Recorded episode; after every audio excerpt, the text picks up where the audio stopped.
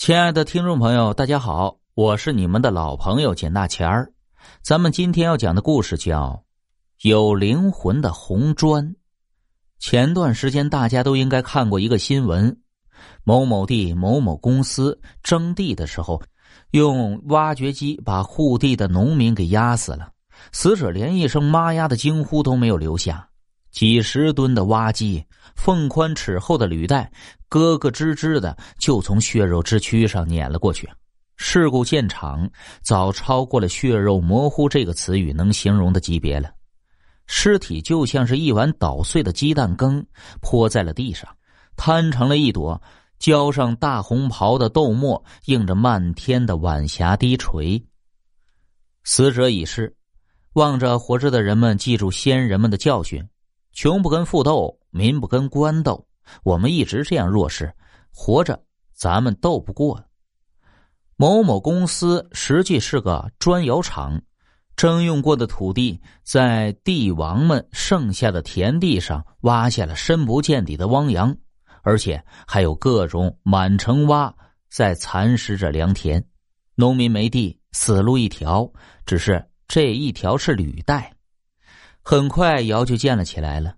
窑的后面是藏放砖坯的车间，不知道是建设的失误还是别的原因，远远的望去，库房就像是一座庙，一座阴森的庙。常常有意没意的，经常还会到库房里坐坐，欣赏着自己的砖坯，欣赏着自己的杰作。从建成开始，每到晚上的时候，总会不断的有蓝色的萤火在大门上的窗棱进进出出。夏天的时候，就像是萤火虫一样，一道火星噌的一下从远处飞来，在门上头的窗棱顿了一下，消失在了库房里。只要是在库房里存放过的砖坯，烧出来的砖块颜色才鲜，形条才正，质量才硬。而且呀，每一个砖面上都隐隐约约有一个人形的花纹。建房的行家看见了都爱不释手啊，都说这窑上的烧出的砖才是真正的好砖呢。窑厂的生意越来越好，来往窗棱上的火星越来越多，库房也越来越阴森。这门上窗棱的横木被磨得明光发亮，像是被人经常抓握翻爬的双杆一样光滑。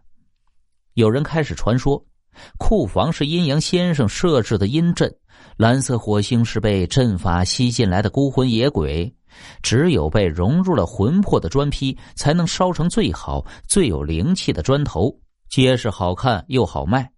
老板们的生意啊，也是吸收了阴符。清明节的傍晚，漫地的坟头闪烁着纸钱的火光，百姓在拜祭着先人们。起来拾钱吧，起来拾钱吧！祈祷声伴着纸灰在天空中飘荡着，凝聚成一朵乌云，消失在茫茫的空中。库房里白炽灯在悬梁下摇曳，周围是一码一码的砖坯，整整齐齐的摞在库房里。像是太平间的停尸橱，一格一格井井有条。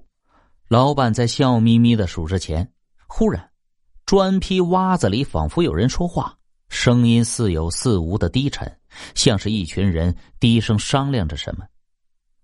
码好的砖洼子严严实实的，密不透风，怎么会有人说话呢？